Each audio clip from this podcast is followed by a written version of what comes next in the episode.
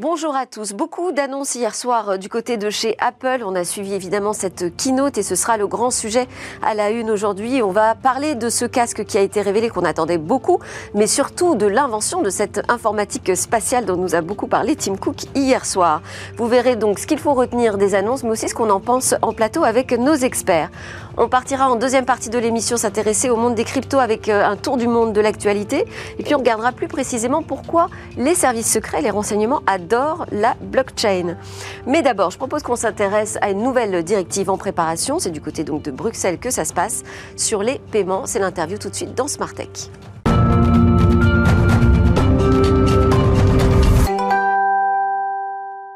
Grand débrief des annonces hier soir euh, réalisé par euh, Apple, par euh, toute l'équipe de Tim Cook. Euh, beaucoup d'annonces, mais en particulier une évidemment, ce casque de réalité augmentée qui était très attendu et qui a permis à Apple eh bien, d'inventer un nouveau concept, l'informatique spatiale. On va voir un petit peu ce qu'il faut retenir de ces annonces et puis surtout ce qu'on en pense avec mes experts. Eric Le Bourlou, rédacteur en chef de 01net. Bonjour Eric. Bonjour et Jafar Elalami, dirigeant de Saiki. Bonjour. Euh, vous êtes deux experts dans des domaines très différents, euh, tous les deux, et je pense que tous les trois, on va avoir plein d'avis très partagés sur euh, ce qu'on a vu hier soir depuis la Californie. Et on va commencer cette émission, je vous l'ai dit dans le sommaire, avec une nouvelle directive qui est en préparation du côté de Bruxelles. C'est la Commission européenne qui va la présenter dans quelques jours. Bonjour Richard Boutet. Bonjour. Vous êtes le responsable des affaires publiques au sein de la FinTech Bridge. Vous avez participé aux discussions euh, sur cette nouvelle réglementation, réglementation attendue ou pas? On parle d'une DSP 3 qui chasserait enfin la DSP 2 si difficile à mettre en œuvre. Exactement, c'est un texte qui est très attendu, euh, puisque la DSP2 a posé un principe très important, qui est le principe de l'open banking, c'est-à-dire la possibilité pour de nouveaux acteurs euh, de proposer des services d'accès au compte bancaire avec en contrepartie un très haut niveau de sécurité. Ça, c'est un principe qui a été posé euh, par la DSP2. Donc, principe positif, ouverture à la concurrence, a permis au, secteur des fintechs de se déployer, notamment à Bridge. Exactement. Mais alors, où est le mais? Le mais, c'est que le principe est très large, mais pas très bien défini dans son En fin de compte, la DSP2 a posé ce principe qui est juste un principe sans aller dans les détails. Et évidemment, euh, le diable est toujours dans les détails.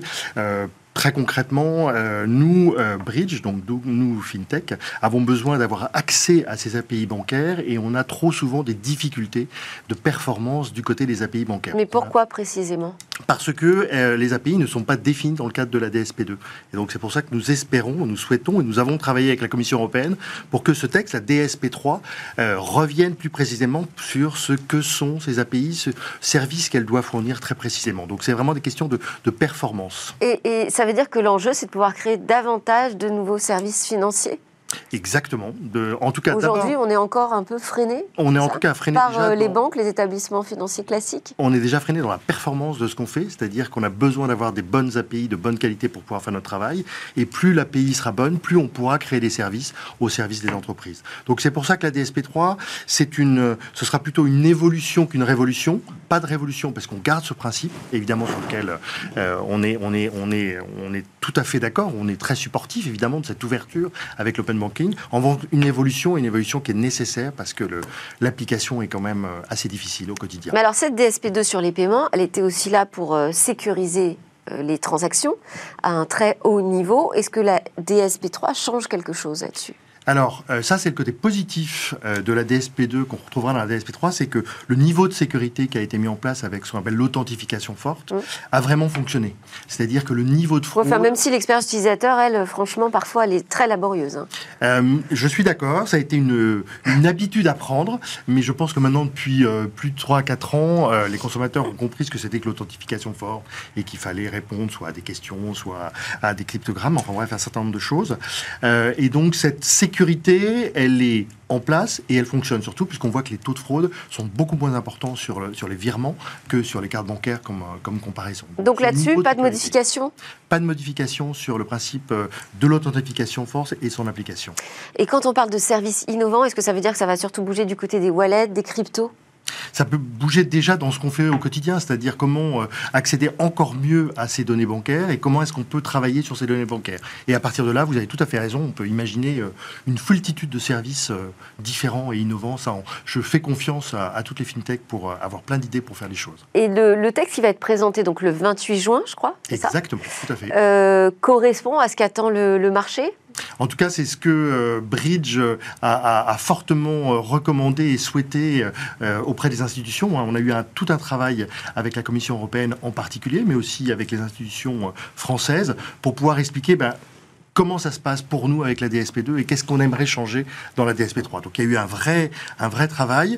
Euh, alors je ne suis pas euh, euh, dans le stylo qui va rédiger la dernière phrase du proposition de texte, mais en tout cas le, les problématiques qu'on a fait remonter auprès des autorités, auprès de la Commission européenne, ont été vraiment entendues. Et les freins ont été levés selon vous? Je pense que les freins vont être, en tout cas, ils ont été bien identifiés, les solutions ont été proposées, donc c'est pour ça qu'on a beaucoup d'espoir dans ce texte. Et alors, quelles sont les prochaines étapes? Eh bien, comme vous l'avez dit, le texte va être présenté, mais ça ne veut pas dire que le texte va être euh, tout de suite en application, puisque c'est donc un texte, une proposition réglementaire présentée par la Commission européenne, et puis qui ensuite doit être votée et par le Parlement européen et par le, Conseil des ministres européens. Donc ça veut dire que ce et ensuite, il y a aussi tout le temps de la mise en application. Exactement. Vous avez tout à fait raison. Enfin, en conformité. c'est soyons honnêtes, 2000, 2025. Euh, C'est-à-dire que c'est pas pour, euh, pour demain ni après-demain. Donc on a quand même euh, besoin que ça fonctionne au quotidien. C'est pour ça qu'on a un discours quotidien, parfois un peu musclé avec les banques, pour justement trouver des solutions sur les API et les problèmes que nous avons avec les API. Et qu'est-ce que ça va changer pour elles, pour les banques? Ben, je pense que ça va, ça va leur rappeler très clairement quelle est la réglementation. Oui, mais elles aussi, ça va peut-être un petit peu leur compliquer la tâche, non? Ben, Je pense qu'elles ont déjà euh, euh, créé les infrastructures avec les API, ce qu'on appelle les API DSP2, c'est-à-dire ces API qui ont été obligés d'être mis en place avec la réglementation. Donc maintenant... Donc je veux dire, techniquement, il n'y a, pas de souci, il n'y a pas de frein euh, technique L'architecture est là. Si les banques veulent que ça fonctionne, elles peuvent le faire sans aucune difficulté. D'accord. Après, c'est le temps euh, de s'adapter à cette nouvelle concurrence qui arrive. C'est clair. Mais la concurrence, c'est toujours bon pour tout le monde. Et d'ailleurs, la preuve, c'est qu'il euh, est intéressant de voir que les banques avec, euh, en parallèle de ces API DSP2 mis en, mis en place dans le cadre de la DSP2, sont en train de créer aussi elles-mêmes des API euh, qu'on appelle les API business, c'est-à-dire des API sur lesquelles elles ont la main, sur lesquelles elles, mettent d'ailleurs ce qu'elles veulent, puisqu'elles elles échappent au cadre de la DSP2, et avec qui elles font, elles contractualisent avec les acteurs qu'elles souhaitent. Donc ça prouve que quelque part, elles trouvent aussi que cet accès aux données bancaires, ces nouveaux services sont intéressants et peuvent permettre de créer du business. Bon, mais Richard, quand on fait des promesses en disant alors voilà, parce que ça va permettre plein de nouveaux services hyper innovants et donc tous les usagers vont être ravis, euh, il faut nous donner un petit peu plus de billes parce que euh, un des risques, c'est que finalement vous accédiez aux mêmes. Euh, aux mêmes facilités que les établissements bancaires installés et qu'on se retrouve finalement tous avec les mêmes services, les mêmes prix, la même chose. Comment est-ce qu'on s'assure que ça va vraiment bouger ah ben C'est ça qui est l'intérêt, c'est que le marché est, toujours plus fort que la réglementation. Donc ça, je, suis, je fais confiance absolument à toutes les fintechs pour trouver des choses, des facilités d'usage. Après, chaque, chaque fintech est maître de son architecture, de, de, de la façon dont elle présente et des services complémentaires qu'elle peut proposer. Donc, Pouvez nous dire par exemple là aujourd'hui ce que vous ne pouvez pas faire que vous pourrez faire demain? Eh bien, tout simplement, euh, on a trop souvent euh, des difficultés pour avoir avec nos API DSP2, donc c'est-à-dire des API qui ont été créées dans le cadre de la directive DSP2, les mêmes informations que euh, un utilisateur peut trouver sur une application mobile. Or, la réglementation est très claire. Ce qu'il y a dans l'API DSP2 doit être exactement ce qu'il y a sur l'application mobile de la banque. Donc, il faut qu'on puisse avoir exactement cette parité d'informations. Bon, bah, très bien, on va suivre ça avec vous. Richard Boutet de Bridge, merci beaucoup pour vos explications. Éric Le Bourlou, Jafar El Alami, tenez-vous prêts, c'est parti pour le débrief des actus d'hier annoncés par Apple. Alors que faut-il retenir des annonces d'Apple hier soir et qu'en a-t-on pensé avec mes experts? Eric Le Bourlou, rédacteur en chef de 01net.com et Jafar El Alami, dirigeant de Saiki. Vous êtes un spécialiste des données de mobilité. Tout à fait donc euh, nouvel acteur sur ce secteur. Vous avez déjà commenté avec nous la keynote euh, Google Absolument. la dernière fois. Donc on s'attaque à Apple. Vous me direz euh, ce que vous avez pensé de l'une par rapport à l'autre. Et restez avec nous en plateau également Richard Boutet, responsable des affaires publiques au sein de Bridge. Vous êtes dans la fintech, mais j'imagine que tout ce qui se passe autour des GAFAM vous intéresse parce que eux aussi s'intéressent au sujet de la finance. En tout cas, c'était pas tellement le sujet de la keynote hier soir. on n'a pas parlé banque ni finance. On a parlé de toutes les nouveautés autour du logiciel, puisque c'était lors de la WWDC, conférence qui est dédiée aux développeurs. Alors, Tim Cook a directement donné le ton. Il a tout de suite dit qu'il allait faire une annonce importante, hein, la plus importante, je crois, de toutes les annonces jamais faites à une WWDC. Alors, est-ce le cas? Mais en tout cas, c'est vrai que tout ce qui a été annoncé avant, du coup, a été fait un peu au pas de charge. tout le monde était pressé. On a même vu Craig faire ses annonces en courant pour arriver enfin euh, au One More Thing, donc au clou du spectacle, la présentation de ce casque de réalité augmentée. Et là, Tim Cook nous dit, c'est pas juste un casque, hein. moi je suis en train de créer l'informatique spatiale. Après l'informatique personnelle, l'informatique mobile, on est à l'informatique spatiale. Question déjà pour tous les deux, est-ce que vous avez été bluffé par ce One More Thing? Alors, euh, bon, déjà, moi, j'aime beaucoup ce terme d'informatique spatiale. Quand je l'ai vu, je suis d'accord. Cet espace-là, pas de l'espace, évidemment. Euh, voilà. D'Elon Musk. Euh, oui. alors, est-ce que j'ai été bluffé? Oui, forcément, parce qu'en fait, Apple fait des conférences qui forcent à être un peu bluffé. on rappelle que tout ça est enregistré, monté pendant des mois, fait au tout est écrit au cordeau pour que ce soit une démonstration parfaite. Euh, et effectivement, forcément, quand on voit ça, euh, on, est, euh, on peut être que bluffé. Après, quand on regarde un petit peu plus en avant dans les annonces, il y a quelques, quand même quelques questions qui se posent, quelques façons de présenter les choses aussi qui sont peut-être parfois un peu too much. Mais effectivement, bah, comme d'habitude, hein, j'ai envie de dire, ils font une démonstration de leur puissance de feu technologique avec ce casque. Euh, et montre que en fait c'est un peu les, les, patrons de l'innovation parce que bon on aura peut-être l'occasion d'en reparler mais euh, bon c'est pas les premiers à avoir fait un casque un casque de réalité virtuelle euh, de réalité mixte plutôt qu'on pourrait l'appeler ARVR mais en l'occurrence il s'agit a priori du casque le plus évolué du marché et de loin quoi même question, donc Jafar, euh, est-ce que vous avez été stupéfait en découvrant finalement ce nouveau casque effectivement de réalité mixte, puisqu'on peut faire de la réalité augmentée, mais on peut aussi basculer totalement dans un environnement virtuel? Complètement. Alors pour moi, c'était du pur Apple, c'est-à-dire qu'au-delà en fait de la révolution technique qu'on peut voir, c'est surtout une révolution en fait culturelle, euh, de manière à changer complètement les usages et d'accompagner justement en expliquant qu'on invente cette fois-ci l'informatique spatiale, effectivement, qu'on invente une nouvelle manière de percevoir les choses. On avait déjà abandonné le clavier finalement avec l'iPhone, et bien maintenant on, abandonne l'écran. Et en fait, c'est quoi l'écran aujourd'hui? Ça va être justement l'environnement dans lequel on va être avec une surimpression. On va pouvoir aussi agrandir justement cet écran avec simplement zéro périphérique en fait, puisque finalement on a la voix, on a les doigts et on a effectivement les yeux avec une technologie d'eye tracking. Et en réalité, on va venir accompagner, encore une fois, vendre du rêve trois interfaces euh, naturelles, sans accessoires, pour piloter ce casque. Exactement. On, finalement, on, entendrait en fait Steve Jobs qui justement euh, parle de challenging the status quo, think different. On est encore sur comment repenser les choses et accompagner et faire rêver quelque part. Donc, on ne parle pas en fait à des technocrates comme l'aurait fait peut-être effectivement Meta euh, ou d'autres où ils ont des early adopters qui sont très très très technocrates in fine et puis passionnés par la technologie. Et là, on va plutôt essayer de s'adapter et, et, de parler au grand public. Alors avec un prix qui s'adresse à absolument pas au grand public, effectivement, on en reparlera. Oui, bon, maintenant, on va en parler tout de euh, suite, hein, comme ça, on, sait de quoi on parle. Là, on parle de 3500 dollars euh, au début de l'année pour les États-Unis.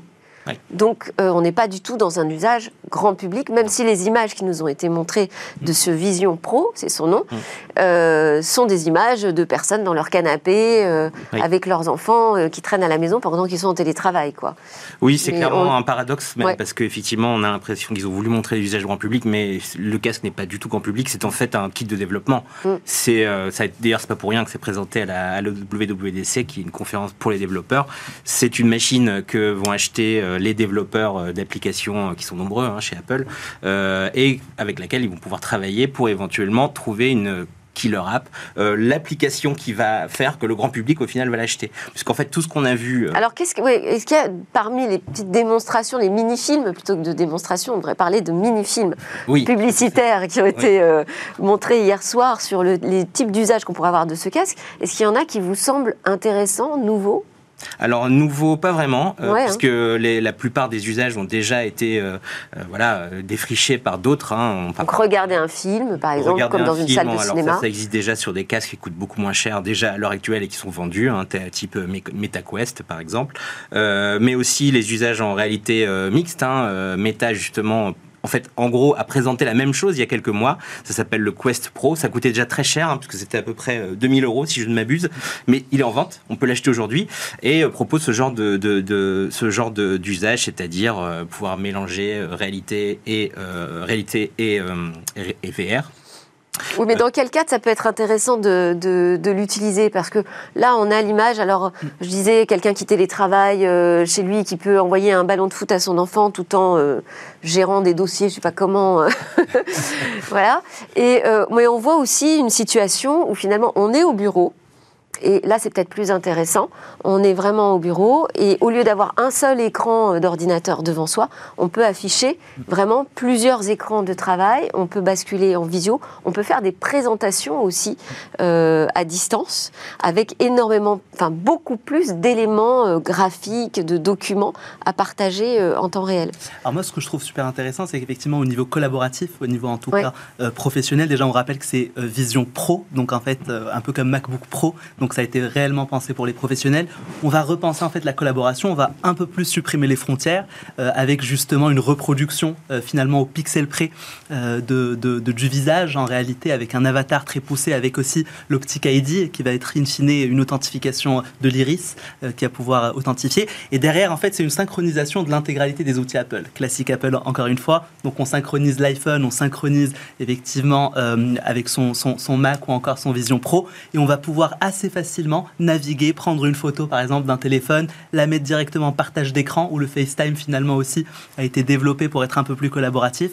Et effectivement, on va pouvoir finalement avoir une conférence euh, à la limite autour euh, finalement de notre environnement classique. Donc on n'est pas coupé complètement euh, de notre environnement, mais avec justement toute cette réalité mixte on va être un peu entre finalement des, des, des, frontières supprimées, mais en même temps on est quand même dans notre salon, on est quand même dans notre bureau avec nos enfants et on n'est pas complètement coupé. Là où je trouve que Meta la moins bien marketée. Ils sont beaucoup plus justement dans le 3D, dans l'immersion totale.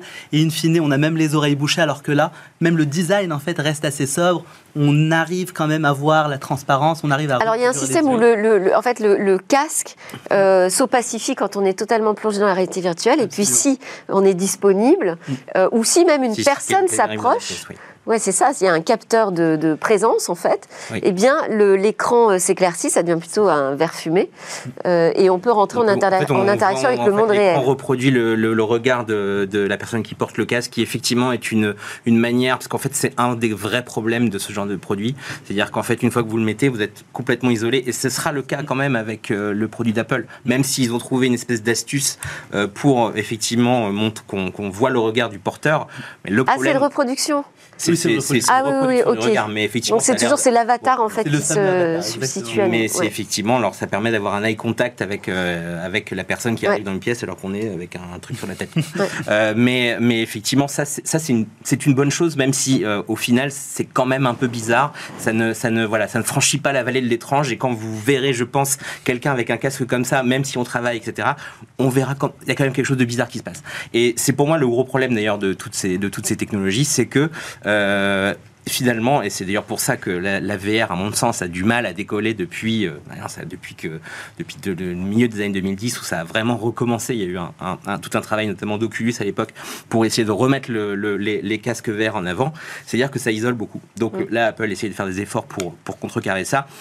Moi, je, moi, sur les usages, en tout cas, euh, c'est les usages du Pro, effectivement, c'est une version Pro on peut se demander si, euh, si effectivement Apple a vraiment visé les pros, puisque en fait finalement ils ont montré, euh, ils ont montré effectivement une, façon d'interagir avec le, avec le casque euh, pour ses applications et, de vite fait de travail, mais sans aller non plus trop dans les détails. et puis on, il y a par exemple, faut voir comment ça va fonctionner avec un clavier. Meta par exemple a fait beaucoup d'efforts pour que les claviers apparaissent en VR. Là on l'a vu rapidement, mais on n'a pas vu effectivement si ce serait vraiment euh, euh, efficace, puisqu'on a vu que des démos euh, toutes faites.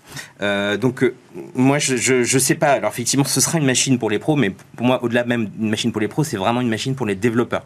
C'est vraiment une machine qui a été conçue. Donc, il y a son, son propre système d'exploitation, Vision OS. Vision OS, oui qui est clairement une, une ressucée d'iOS ou de macOS pour, pour qu'elle soit adaptée au, à la réalité augmentée.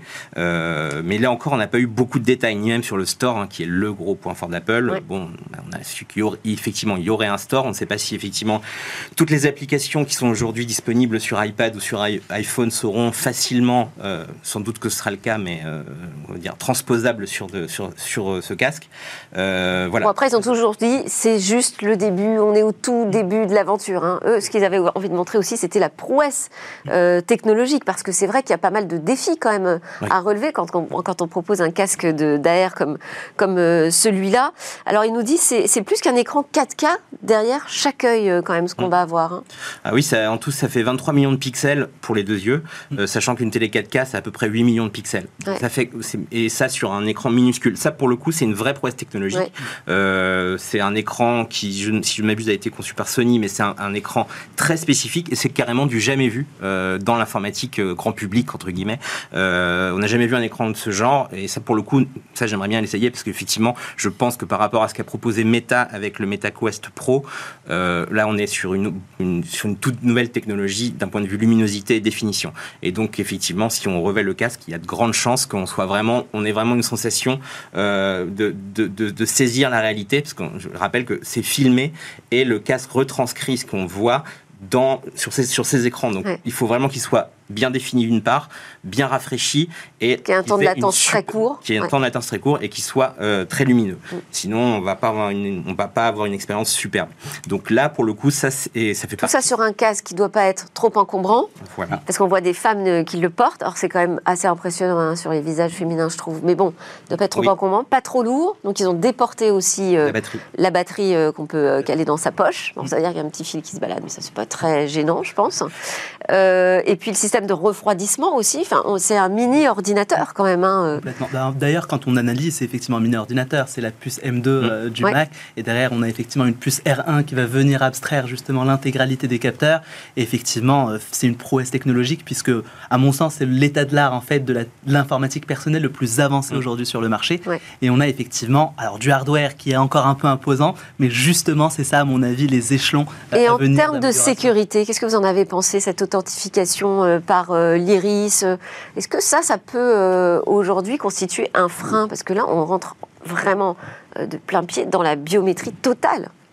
Euh, ouais, alors moi, moi, ça me surprend déjà. Bon, Apple, euh, là, depuis quelques années, a pris une, une position très euh, vie privée d'abord. Nous sommes les, mm. les champs de la vie privée, etc. Il y avait un petit cadenas sans arrêt qui se refermait quand il parlait, d'ailleurs, pour attester que c'était hyper sécurisé. Effectivement, enfin, ça reste là, ça reste pour le coup un casque qui dispose de 12 caméras avec lequel on peut, donc, qui fonctionne à peu près en permanence quand on le revêt. Et donc, c'est assez paradoxal, je trouve, de voir Apple, chantre de la vie privée, qui nous parle d'un de, de, casque avec 12 caméras qui qui filme partout et qui est effectivement capable en plus de prendre des photos, des vidéos de ses enfants, de qui on veut, ou dans l'avion, parce qu'ils ont aussi montré ça, un coup oui. dans l'avion. euh, euh, euh, c'est effectivement, mais alors d'un point de vue par contre de, je pense que sur le coup. C'est-à-dire que même ils sont, ils sont obligés de préciser que non, non, mais les sites que vous allez consulter à travers ce casque ne pourront pas savoir où vous regardez exactement sur le site, parce qu'en fait ces caméras vont tout capturer. Vont tout capturer, ouais. Bah, y, compris effectivement bah, tous les regards qu'on a quand on, parce que vu qu'on on le pilote finalement par son regard, mm. effectivement, le, site en question euh, pourrait voir si ce n'était pas bien fait, là où on va, euh, là où on regarde ou là où on va cliquer. Tracking, Bon, on enchaîne avec les autres actus quand même. On va parler, euh, si on reprend le fil de, cette keynote, on a commencé par du matériel. Donc du matériel avec cette idée que c'est peut-être le meilleur moment aujourd'hui pour basculer sur un Macintosh, si jamais par hasard vous ne l'aviez pas déjà fait, avec donc l'annonce du MacBook Air 15 pouces, du Mac Studio, du Mac Pro et cette magie de l'intégration hein, du hardware et du software euh, qui fait que ce sont des, des, machines extraordinaires. Sur, euh, je ne sais pas lequel vous a fait le plus réagir Alors moi, de manière générale, surtout enfin, au, niveau de, de, de, de l'iOS. Vous avez basculé sur Mac là. c'est ça, exactement. Là, je passe full Mac. Euh, en fait, au niveau de l'iOS, c'est assez intéressant parce qu'effectivement, on va pouvoir avoir déjà des prouesses au niveau effectivement hardware hardware au niveau de l'ordinateur, que ce soit le Mac. euh, iOS ou macOS, vous voulez dire? Euh, non, le, vraiment au niveau du MacBook, effectivement, on va avoir Oui. euh, un nouveau design qui va être extrêmement léger, extrêmement fin, in fine, et beaucoup plus facile. Et effectivement, pour revenir à mon premier point qui est, qui est celui de l'OS, là, on a vraiment des avancées qui sont assez substantielles. On va repenser, par exemple, effectivement, des formats de messages, par exemple, qui étaient audio. Précédemment et qui maintenant Alors ça, on va peut-être euh, juste se le réserver pour après sur la partie euh, iOS 17. Donc euh, un MacBook Air 15 pouces, c'était attendu Euh, oui, tout le monde, tout le monde Voilà. savait qu'il allait sortir. C'est classique. En fait, c'est le, le MacBook euh, Air euh, 13 pouces. Qu'ils ont, ils ont simplement agrandi l'écran. Euh, moi, pour moi, la bonne nouvelle, c'est juste qu'ils ont baissé le prix du coup du MacBook Air 13 pouces, qui était hors de prix. Oui. Donc du coup, il est un peu moins cher. Il perd 200 euros. Donc maintenant, ça c'est la bonne affaire. Le studio, le Mac Studio hyper compact. Alors le Mac Studio, effectivement, surtout, bon, qui existait déjà, mais qui est mis à jour avec une nouvelle puce euh, M2 Ultra. Et surtout, en fait, pour moi, le plus intéressant, c'est l'arrivée du Mac Pro. Euh, le Mac Pro qui était le dernier Mac à ne pas être passé en puce Apple Silicon, euh, qui restait euh, Intel. hein. Euh, bon, Oui. Apple a fait une transition qui a été épatante des puces Intel vers, vers ses propres puces, donc basées sur ARM, en quelques années, vraiment en un tour de main. Et il restait cette machine qui est une machine, bon, de niche, hein, on, va, on va pas se mentir. C'est pas la, ma- la machine de Monsieur Tout le Monde, parce que c'est à partir, je crois, de 8000 euros. Hein. Donc c'est une machine de professionnels qui font du travail 3D très important, du gros montage vidéo. Mais effectivement, il restait ce Mac Pro à faire passer euh, côté ARM, et c'est fait. Et donc euh, l'avantage de ce et Mac qui Pro. profite donc la puce la plus puissante à ce jour. Oui, c'est du M2 Ultra, donc c'est une très très grosse puce qui sont en fait deux M2 Max combinés, donc c'est ça, ça, ça envoie pas mal. Ouais. Et surtout, c'est une machine qui Et il n'y a pas mieux sur le marché upgradable. Hein Il n'y a pas mieux sur le marché Euh, alors, euh, si on compare à des puces, alors c'est compliqué de comparer Ouais. parce qu'il faudrait comparer à des GPU. La- la- la princi- le, le- la- le principe de la puce Apple, c'est qu'elle combine à la fois CPU et GPU, comme en fait un smartphone aujourd'hui, dans une même puce. C'est pas du tout la même, la même chose sur euh, le monde PC où en fait les, les- les cartes graphiques sont déportées souvent et donc on peut les mettre en série comme ça et avoir plus de puissance. L'avantage surtout euh, des puces, de ces puces Apple, c'est leur performance énergétique, parce qu'elles sont beaucoup plus, euh, beaucoup, beaucoup plus, beaucoup moins énergivores, on va dire, à, puissance égale que ce qu'on peut trouver en général sur le, dans le monde PC. Euh, après, euh, faudrait voir le Mac Pro étant une machine très particulière, on n'a pas pour l'instant de bench sur les nouvelles euh, machines, mais je pense qu'effectivement, ça doit quand même sérieusement envoyer. Après, c'est limité, normal, c'est limité en mémoire, donc pour des tâches extrêmement intensives. Là, on parle quand même de, de machines qui peuvent avoir jusqu'à 192 Go de RAM, donc c'est quand même- ça commence à compter. Mais dans, sur certains usages, parfois, on a besoin d'encore plus de RAM. Donc, euh, ce n'est pas la- forcément la machine la plus puissante du monde, mais c'est un excellent compromis entre puissance et, euh, et- et efficacité énergétique, en fait, en général. Bah voilà, c'est comme ça qu'ils auraient dû le présenter, Eric. Alors, on passe euh, à iOS 17. Donc, euh, effectivement, c'est, on va dire que les, les- les annonces les plus marrantes tournent autour de la manière dont on va pouvoir communiquer un peu différemment avec notre iPhone. Donc ça, en revanche, on pourra vraiment jouer avec que à partir de l'automne, quand sera révélée, évidemment, une nouvelle gamme euh, d'iPhone? Euh, donc, euh, la partie retranscription, c'est ça qui vous a plu Moi aussi, j'ai bien aimé. Alors, partie quand on reçoit un message vocal, on a une retranscription tout de suite. C'est ça, exactement. Alors, pour le coup, on n'a pas besoin de l'écouter, on a directement, euh, effectivement, le speech to text. Et au-delà de ça, bien sûr, à l'américaine, on a aussi le, le nouveau, la nouvelle app Journal, où effectivement, on va pouvoir se confier à son téléphone. Alors, une nouvelle fois, ils ont mis en avant un certain nombre d'éléments sur la sécurité, comme quoi toutes les informations qu'on confie à notre téléphone. Je dis en français, donc journal. Donc, journal, pouvoir, effectivement, où c'est assez Travailler autour de ses mémoires, voilà. en rassemblant des photos, des vidéos, en écrivant des petits textes. Exactement, ils ont mis ça. Alors en, avant, on a une partie un peu plus santé où effectivement on va pouvoir communiquer ses émotions, notamment à son Apple Watch, où on va pouvoir s'adapter à différentes activités. Donc encore une fois, on essaye de se rapprocher autant que faire se peut dans euh, finalement l'expérience classique d'une personne, finalement dans ses activités du, du quotidien. Alors moi, j'ai noté un truc un- pour vous, euh, Jafar. Euh, sur euh, les appels, les messages, désormais sera indiqué systématiquement la localisation. Complètement. Ouais, alors effectivement, au niveau de, de la mobilité, Oui, ça je pense peut à être votre super business, intéressant. moi. Exactement.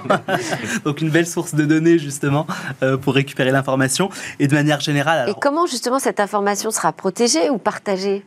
Ouais. Alors là, Parce que là encore, on a Apple qui nous dit euh, attention, tout ça, c'est hyper confidentiel, tout est crypté, tout reste chez vous. Il n'y a pas de partage sans votre autorisation. Euh, mais j'imagine que les apps tierces vont vouloir s'y connecter. Ouais. Alors il y a un vrai sujet au niveau de la sécurité. Alors ils n'ont pas beaucoup parlé justement de ce sujet-là. Alors au-delà du fait qu'effectivement ils montrent un peu le cadenas, ils expliquent que tout est sécurisé. Pour autant, on demande à voir quand même de regarder dans le détail quels sont les textes, quelles sont concrètement euh, aussi les durées de purge des données, les durées de conservation, quel est le consentement finalement pour quelle finalité. Ça pour le coup c'est pas extrêmement explicite à Ouais. date en tout cas. Ouais, ouais, ouais, mais il courait après le temps, hein, en fait. Il fallait qu'il parle du casque. ça, Il n'avait pas de le temps de nous façon. expliquer tout dans le détail. Ça, c'était vraiment, je trouve, pas très agréable, hein, tout le début de la keynote à cause de ça, cette précipitation. J'ai trouvé que c'était déjà suffisamment long comme ça. C'est vrai, aussi. Mais bon, quand on aime, on ne compte pas. Euh, ensuite, euh, il y avait un petit truc gadget, mais euh, quand on reçoit un appel et quelqu'un nous laisse un message vocal, eh bien, on a une retranscription. Oui. Comme ça, on peut se dire ah bah si, finalement, ce qu'il raconte, c'est important. Je vais décrocher. C'est quelque chose qui existe d'ailleurs chez, chez- du côté d'Android Ouais, depuis pas C'est mal pas de très temps. poli quand même comme démarche. Euh, non, mais c'est très pratique pour utiliser cette fonction depuis longtemps sur un Android. C'est assez pratique quand vous recevez beaucoup de coups de fil, donc vous voulez pas forcément avoir. Ouais, euh, c'est vrai. Voilà. Euh, sur le partage de contenu, c'était intéressant aussi ce qui a été annoncé. Il va y avoir une, une simplification sur les échanges de contenu entre iPhone. Avec AirDrop, avec AirPlay aussi, on pourra partager des musiques qu'on est en train d'écouter ensemble, par exemple dans la voiture lors d'un voyage. Oui. Mais alors, ce que je ne sais pas, c'est est-ce que ça va fonctionner qu'avec iTunes, par exemple, enfin, pardon, Apple Music?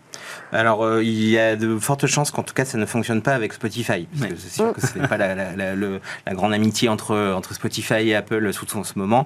Euh, moi, ce que j'ai beaucoup aimé, euh, en fait, dans, dans cette, dans ces nouveautés en matière de- d'échange de, données entre iPhone et d'échanges peer-to-peer, en fait, des échanges peer-to-peer, et c'est, je trouve ça plutôt cool pour le coup, puisque ça, ça permet, en fait, euh, des échanges simples entre deux appareils, euh, sans autre forme de procès, ce qui, ce qui avait un peu disparu. hein. Euh, Ouais. Ça revient grâce à ça. Euh, et d'ailleurs, c'est un peu un retour. euh, je sais- Enfin, je pense, je sais pas si vous avez connu ça, mais du, du, du, du BIM de contact euh, à l'époque des, des PDA, au début des années Ouais. 2000, où on s'échangeait nos contacts par Bluetooth quand on découvrait le Bluetooth. Et bien, c'est un peu ça. hein, c'est un peu une version améliorée, euh, name, euh, name Name drop, drop. en l'occurrence de ce, de ce, de, ce- de cet échange de contacts entre iPhone. Moi, ce que je trouve intéressant aussi euh, dans toutes ces fonctions-là, c'est que avec ça, Apple peaufine son écosystème message, euh, contact, etc. On sait que bon, il y a une petite guéguerre euh, entre Apple et Google en ce moment pour, pour, pour de messagerie, hein, puisque Google aimerait que Apple adopte euh, le standard RCS et Apple on, voit, on le voit et on l'a encore vu là, euh, martèle qu'ils vont améliorer iMessage et le rendre finalement de plus en plus, euh, de, enfin, ils vont ils l'améliorent à chaque, à chaque, à chaque itération pour le rendre finalement quasiment indispensable.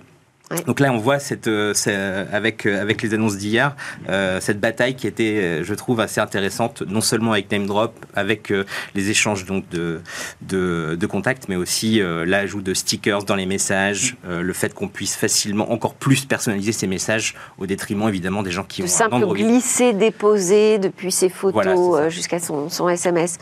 Moi, ce qui m'a semblé aussi intéressant, c'était la fonctionnalité stand-by, c'est-à-dire que euh, l'iPhone devient indispensable, enfin, le smartphone est indispensable quand on s'en sert, mais alors maintenant, c'est même quand on ne s'en sert pas.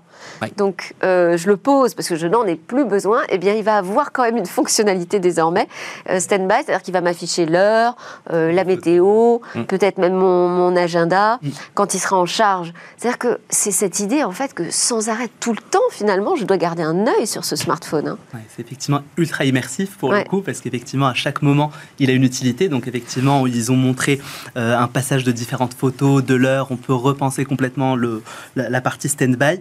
Euh, et puis, au-delà de ça, enfin, au niveau des fonds d'écran, ils ont montré quand même des, des nouveaux fonds d'écran tout à fait spectaculaires et, et qui font voyager euh, un peu à la Apple. Mais effectivement, ça va rentrer effectivement dans l'usage du quotidien. On a vu la, la, la tvOS aussi qui va aussi euh, avoir un Oui. peu plus euh, d'éléments. On va, on- au niveau de l'audio également, on va aller beaucoup plus loin. Donc en fait, c'est sur tous les volets en fait du quotidien qu'Apple va venir euh, s'installer. euh, C'était, enfin, je sais pas ce que vous en avez pensé, c'était quand même très différent, je trouve, des, des annonces Google. hein. C'était pas, ils se, enfin, je Oui. trouve qu'ils n'ont pas essayé de faire des réponses à ce qui avait été annoncé euh, par Google, mais c'est une façon de dire, de toute façon, nous, on va être partout, tout le temps, sur tous les écrans, effectivement, jusqu'à jusqu'à la télévision, même quand on est en voyage à l'hôtel. Bah juste, juste pour le coup, stand-by, en fait, pour moi, le mode stand-by qu'on a vu hier, c'était juste en fait une réponse aussi aux, assistants enceintes connectées, etc., que vendent notamment Amazon et, et Google. Donc ça permet d'avoir, d'entrer en fait, on va dire, dans le côté salon, qui est pour l'instant très peu exploité par Apple. Voilà, Tout à fait. Eh bien, euh, voilà, on n'a pas eu le temps de tout, de, tout raconter, mais euh, on a quand même pas mal brossé le tableau euh, des annonces fortes d'hier soir. Merci beaucoup, Eric de 01net.com, Eric Le Bourlou et Jafar Elalami de Saiki et Richard Boutet de Bridge qui nous a écoutés avec une grande attention. on part pour une petite pause et ensuite on va parler des cryptos avec un tour du monde de l'actu.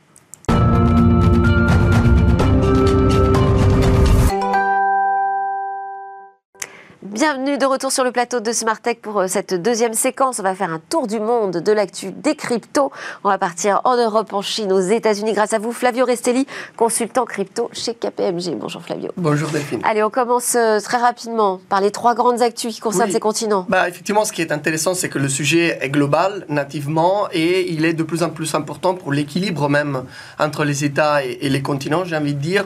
En Europe, on le sait, on avance bien d'un point de vue réglementaire. Finalement, MICA, le nouveau règlement qui va encadrer le marché des cryptos, a été signé et euh, l'Europe gagne en attractivité. On le verra, il y a de plus en plus d'investissements, des entreprises qui se développent et même des entreprises étrangères qui s'établissent euh, en Europe, voire à Paris carrément pour euh, leur siège européen. Je pense à, Circle, on en avait parlé, maintenant OKX, euh, une autre plateforme. Et en même temps, on voit, comme, comme tu le disais, qu'il y a d'autres salles et d'autres ambiances euh, à l'international. Il y a les États-Unis où le cadre réglementaire demeure flou. Euh, et la SEC, donc la Security and Exchange Commission, l'autorité de réglementation des marchés financiers, qui continue d'être assez sceptique par rapport au développement du marché crypto. Il faut dire qu'il y a eu des affaires quand même qui les ont un peu refroidis. Effectivement, la cicatrice, j'ai envie de dire, de, du drame FTX est, est importante, on la voit bien. Euh, et, les séquelles sont également importantes. Et aujourd'hui, euh, cette incertitude réglementaire met en difficulté les acteurs crypto qui ne savent plus comment se développer euh, face au risque, en fin de compte, que du jour au lendemain, ils puissent être sanctionnés par la SEC. Et notamment si on pense à Coinbase, qui pourtant est une entreprise publique, donc, enfin, pas, pas publique au sens étatique, mais publique au sens côté en bourse, et donc réglementée, transparente.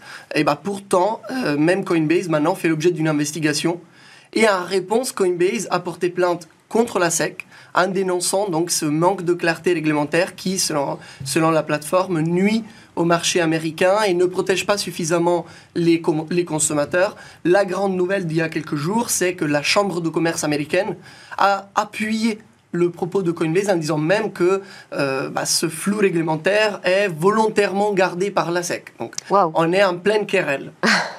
Et de l'autre côté, la troisième salle, troisième ambiance, c'est la Chine. On sait que depuis plusieurs années, la Chine est en réalité un État plutôt hostile vis-à-vis des activités crypto et blockchain. En 2017, ils avaient interdit les plateformes d'échange. En 2021, ils avaient interdit le minage de Bitcoin. Et pourtant, maintenant, que l'on voit la crypto monter comme sujet et donc qui, dans l'équilibre des États, euh, devient un sujet de plus en plus important, la Chine fait peut-être marche, arrière, alors ça, se fait doucement, mais euh, à la fin du mois de mai, la capitale, Pékin, a publié un livre blanc qui revient sur l'opportunité du Web 3, donc le web des, cryptos, le web décentralisé. Alors le diable est dans les détails, il ne parle pas de crypto, pourtant il parle de Web 3, ils disent que c'est une tendance même inévitable.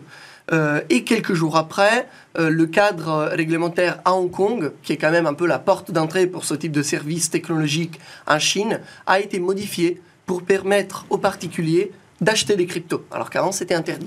Donc on peut imaginer que dans cette querelle Europe-États-Unis, le sujet crypto devient presque géopolitique et la Chine peut-être remet en cause sa position historique. Bah, doit montrer aussi que c'est une puissance, hein, finalement, aussi euh, dans ce secteur. Merci beaucoup, Flavio Restelli de KPMG.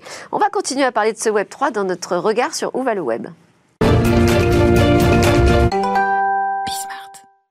Alors, c'est Eva aujourd'hui qui va nous parler de la blockchain, mais la blockchain que adorent les services secrets et les renseignements, Flavio. Les services secrets américains raffolent des cryptos. Ce sont eux-mêmes qui le disent dans un live récent organisé sur Reddit. Un live sous forme de discussion avec le groupe React, une organisation composée de détectives et d'agents fédéraux spécialistes des crimes de haute technologie et donc des crimes basés sur la blockchain. Et alors que les représentants de l'État se montrent souvent critiques à l'égard des cryptos, les Secret Services se sont montrés, eux, carrément élogieux. La blockchain est une mine d'or, disent-ils, essentielle pour traquer les délits financiers et les arnaques crypto et des arnaques. Il y en a, selon Chain Analysis, les arnaques ont entraîné le vol de 5,9 milliards de dollars en 2022. Le groupe React s'est d'ailleurs targué d'avoir pu récupérer quelques millions de ces dollars volés aux victimes. Mais l'objectif ici n'était certainement pas de faire peur. Des arnaques, il en existe certes. Il faut juste mieux éduquer les détenteurs de crypto-monnaies. Les services secrets en ont profité pour expliquer au mieux la manière dont eux traquent les crimes liés aux cryptos.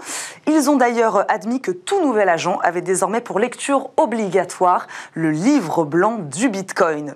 Embarqués dans leur frénésie blockchain, les agents ont même présenté leur collection NFT.